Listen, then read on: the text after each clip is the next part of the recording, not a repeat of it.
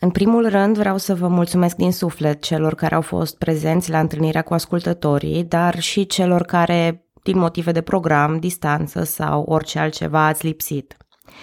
La această întâlnire și sub alte forme, una dintre întrebările recurente pe care le primesc este legată de volumul de episoade.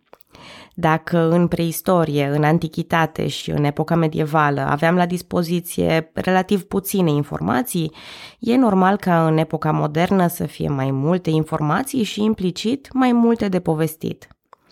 Preferința mea personală este mai degrabă pentru episoade scurte cu un început și un sfârșit clar, decât să încerc să cuprind prea mult.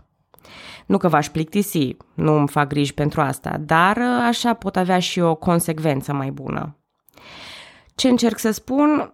În acest episod tratez doar două subiecte, evenimentele dintre capturarea Griviței și atacul de la Smârdan, iar apoi pictura istorică și însemnătatea ei pentru cultura românească. Nu e nici mult, nici puțin și cred că tema poate fi destul de interesantă. Anume, oricât ar fi de seacă, metodică și dificil de explicat militaria asta, din orice poate să decurgă frumosul. Exact ca în viețile noastre de zi cu zi, în care, în ciuda greutăților sau uneori a rutinei, trebuie să găsim mereu frumosul. Bună, numele meu este Călina și în acest episod din podcastul Istoria României vorbesc despre evenimentele din războiul de independență al României, începând cu asediul Plevnei și până în fața Vidinului. E momentul ca trupele românești să demonstreze că experiențele recente au contat, au format lideri și soldați viteji, iar la final vedem cum această vitejie a fost transpusă pe pânză. Data trecută spuneam despre capturarea Griviței că a fost o victorie cu mare impact moral pentru armata română, dar de altfel minoră în contextul întregului război. De asemenea, am adus în discuție capacitatea armatei de vest de a învăța din propriile greșeli rapid și eficient. În 1 și 2 septembrie au loc noi consilii de război prin care se decide tăierea liniilor de aprovizionare ale plevnei. Armata de operații a ocupat zona dintre râul Vid și Grivița, iar cavaleria urma să ia poziție între Plevna și ajutoarele din Sofia și Rahova. Mai târziu, un detașament va proteja și calea de aprovizionare dinspre Nicopole. Au fost aduse trupe noi de peste Dunăreș și din Rusia cu forțe proaspete. Au fost amenajate și fortificate pozițiile, s-au creat baze de atac și, în general, perioada a fost una de pregătiri. Între Grivița 1, pe care turcii voiau să o recucerească, și Grivița 2, pe care românii voiau să o adauge colecției de grivițe, s-au dat mai multe atacuri fără niciun rezultat notabil. Dar, în afară de aceste mici hărțuiri reciproce și de mici încăierări între patrulele rivale, luna septembrie a fost calmul dinaintea furtunii. Din 11 și până 19 noiembrie însă lucrurile se schimbă. Au loc atacuri asupra redutelor de la Gorni Dubnic, Gorni Etropol, Dolni Etropol și Opanez. Prima dintre acestea a fost cucerită cu succes. Un nou atac de infanterie și un set de bombardamente s-a făcut asupra redutei Grivița 2, însă a luat forma unui atac simulat. Asta înseamnă că scopul nu era efectiv cucerirea redutei, ci imobilizarea garnizoanei care o ținea. Practic, armata de vest urmărea ca trupele din Grivița 2 să nu poată interveni în restul localităților din jurul Plevnei.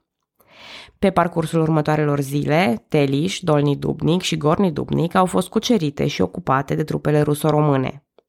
Pe 16 octombrie, detașamentul colonelului Slănicianu cucerește reduta de la Rahova și taie căile de comunicație ale Plevnei cu Vidinul. Până la sfârșitul lunii, Plevna era efectiv încercuită cu succes. Totul devenea acum un joc de așteptare în care resursele de mâncare și muniție ale garnizoanei de la Plevna se diminuau pe zi ce trece.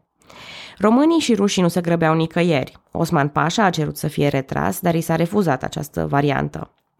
Pe 28 noiembrie, în fine, lipsa de provizii îl determină pe Osman Pașa să încerce să scape din încercuire în direcția Opanez, adică spre nord-vest. Operațiunea urma să se desfășoare cu 34.000 de militari turci, dintre care 7.000 nu erau apți de luptă, fiind răniți sau convalescenți. În timpul nopții, turcii au părăsit fortificațiile și au aruncat poduri peste râul Vid, unde trebuiau să treacă prin tranșeele rușilor. Lupta este una crâncenă, baionetă la baionetă, dar, în inferioritate numerică, turcii sunt împinși înapoi peste vid. Osman Pașa e rănit la picior cu un glonț, care de altfel îi și ucide calul. Pentru scurt timp, el reușește să se adăpostească într-o moară și acolo și primește delegația condusă de colonelul Mihail Cerchez. Acceptă condițiile de capitulație impuse de colonelul român și își predă sabia. Și un lucru interesant despre această sabie este că ea a fost expusă la Muzeul Regiunilor Porților de Fier de la Drobeta Turnu Severin, însă a fost furată relativ recent, în anul 1992. Cât despre Cerchez, el a fost promovat la gradul de general și, mai mult, bulgarii au ridicat un bust în fața mausoleului ostașului român de la Grivița, onorându-l pentru eforturile sale, eforturi care au contribuit la independența Bulgariei. Cerchez va participa și la luptele de la Smârdan, dar să nu anticipăm. Osman Pașa a fost tratat onorabil de trupele armatei de vest, dar o mare parte dintre trupele otomane au pierit în condiții grele de captivitate, agravate de frigul iernii. Osman Pașa va fi cunoscut turcilor drept un mare erou pentru puterea de a ține Plevna timp de 5 luni în ciuda atacurilor repetate și superioare ale armatei de vest. Va fi promovat la funcția de feldmareșal cu titlul de gazi, adică veteran sau erou. Va ocupa de câteva ori funcția de ministru al războiului în Imperiul Otoman. În cinstea faptelor sale de la Plevna s-a compus Marșul Plevnei, care se cântă și astăzi în Turcia, cam așa cum cântăm noi uneori treceți batalioane române Carpații. Adică nu e imn național, dar a intrat în folclorul patriotic. În fine, alături de Osman Pașa s-au predat 10 generali, 130 de ofițeri superiori, 2000 de ofițeri inferiori și aproximativ 40.000 de soldați. Și bineînțeles, Plevna. Fusese un punct strategic al războiului, iar căderea ei a dat ocazia unor noi lupte în pasul Șipca. Sârbii, cu sprijin monetar din partea Rusiei, au declarat și ei război otomanilor, capturând mai multe localități. Turcii au adoptat poziții foarte statice și defensive, iar puținele ofensive au fost neinspirate. Rușii aveau acum drumul deschis spre Plovdiv și Edirne, iar de acolo implicit spre Istanbul. Între timp, războiul se desfășura și în teatrul din Caucaz, independent de luptele din Balcani, iar o răzmeriță a curzilor i-a slăbit și mai mult pe otomani. Toate acestea vor face ca în cele din urmă Imperiul Otoman să capituleze în ianuarie 1878. Dar nici acolo nu ne grăbim cu vreo concluzie. Totuși, să nu uităm că podcastul urmărește istoria României, deci să rămânem alături de trupele românești pentru ultima parte a războiului.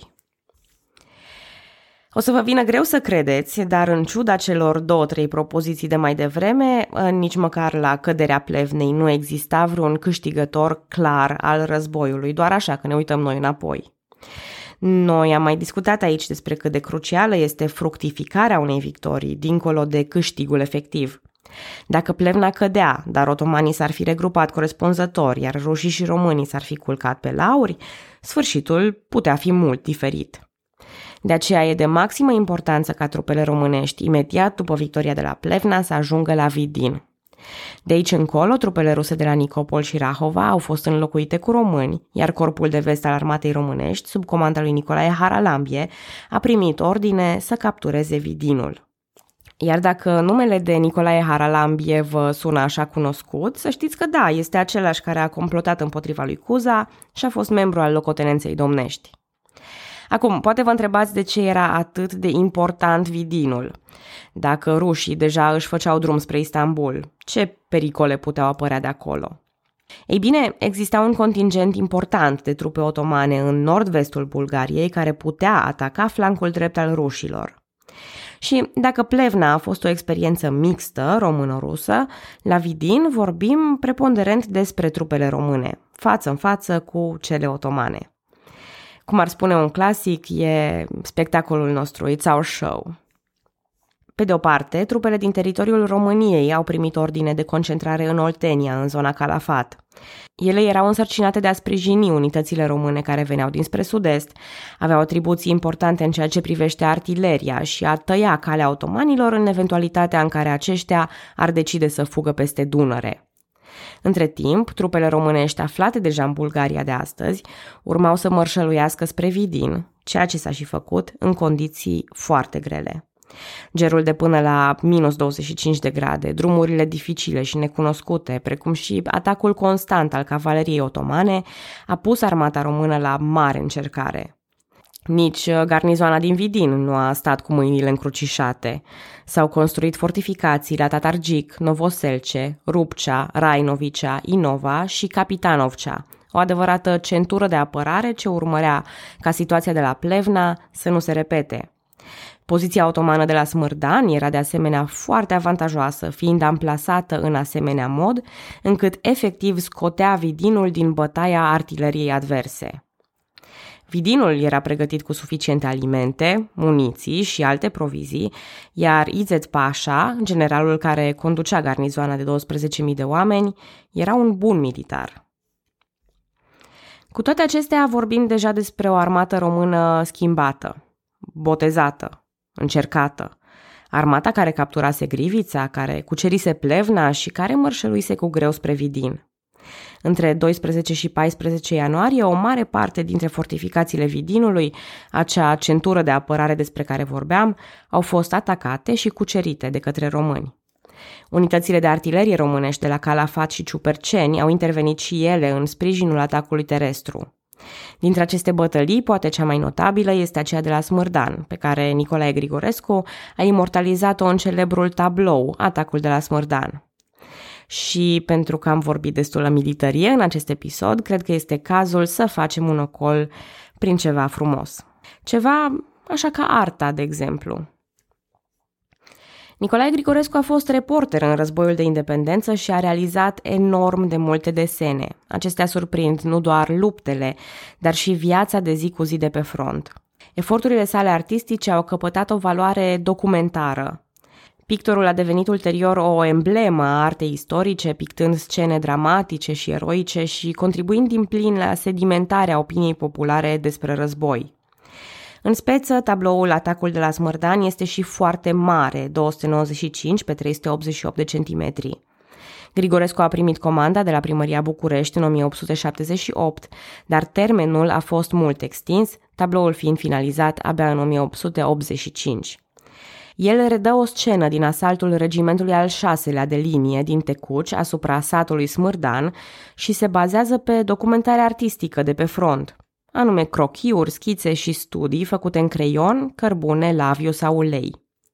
De asemenea, ceea ce cunoaștem noi drept tabloul Atacul de la Smârdan nu este o operă singulară, Grigorescu fiind autorul a cel puțin trei alte tablouri ale Atacului de la Smârdan, exclusiv exclusiv în perioada de execuție a celui consacrat.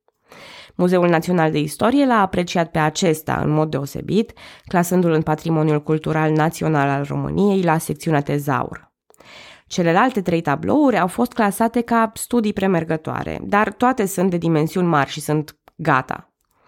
Acestea se află la București, la Craiova și într-o colecție privată de la Ploiești. Atacul de la Smărdan este o lucrare de artă unică, reflectând reputația lui Nicolae Grigorescu, el fiind primul pictor care a și întreprins un asemenea demers, de asemenea proporții. Scena are o dinamică bună și are un impact emoțional, dramatic, puternic. În prim plan apar două cadavre, unul turc cu mâinile întinse, simbolizând renunțarea, iar celălalt român, strângând pușca, reprezentând sacrificiul și determinarea. Pe lângă cele două cadavre, în plină mișcare, trec infanteriștii români cu baionetele. Chipurile și postura soldaților sunt similare, încrâncenate, iar această repetiție între personaje devine un motiv al tabloului. Efectul eroic vine tocmai de la această repetiție artistică. Fiecare soldat este unic, dar cu toții acționează în același scop. Pictura conține explozii, capete căzute pe zăpadă, un cer de iarnă necruțător și accente superbe de roșu prin sânge și detaliile uniformelor. Realizarea tabloului arată parcă atmosfera grea, rece și păcloasă a dimineții de 13 ianuarie 1878. Criticile aduse tabloului sunt în principiu legate de mărimea lui, care ar fi dus la pierderea expresivității și trăsături nenaturale ale personajelor. Dar sigur că, dincolo de critică, el este astăzi una dintre cele mai valoroase opere de artă românești de pe teritoriul României, după lucrările lui Brâncuș. Când vorbeam despre războiul Crimei, am spus câte ceva despre reportajul de război, despre propagandă și despre ascensiunea artei cu tematică istorică. Ei bine, războiul de independență al României nu face excepție de la această tendință. Atacul de la Smârdan nu este nici pe departe singurul tablou sau singura operă de artă cu tematică de război din această perioadă. De altfel, în privința reportajului acesta cu valența artistică, se poate spune că un întreg grup de artiști români au avut o prezență puternică la fața locului. Pe lângă Nicolae Grigorescu, Carol Pop de Satmari, care era și pictorul oficial al Casei Regale, Sava Henția și G. de Mirea se numără printre reporterii artiști care au imortalizat scenele de război și cele de pe front în arta plastică. Alături de ei erau jurnaliști din țară și de la ziarele din Europa Occidentală, așa cum începuse obiceiul acum câțiva ani în războiul Crimei. În ceea ce privește arta istorică, însă mă bucur să vă dau o linguriță de informații, însă există tone de material online și offline pe care nu îl pot acoperi deoarece nu este subiectul principal al podcastului. Bine, dacă le-ar pica subiectul pe mână celor de la podcastul de istorie, sunt convinsă că n-ați scăpa fără minim 10 ore de poveste, dar la mine e doar așa, de gust. Așa că, la fel ca întotdeauna, vă recomand să căutați informațiile dacă vă pasionează subiectul. Eu am vrut să punctez însă cât de important este și acest mediu de exprimare pentru a descoperi istoria, cât de mult au influențat aceste opere opinia publică și câtă putere poate veni dintr-o simplă tușă de ulei pe pânză. Dar restul rămâne de datoria voastră documentară. Și dacă tot am vorbit despre atacul de la Smârdan, tabloul, vă aștept în episodul următor să vorbim despre atacul de la Smârdan, evenimentul. Nu voi putea face o treabă la fel de bună ca Nicolae Grigorescu, dar voi încerca și eu, în propriul meu mediu, cu vocea și nu cu pictura, să vorbesc despre Smârdan, Vidin și finele războiului ruso-turc din 1877-1878. Pe data viitoare!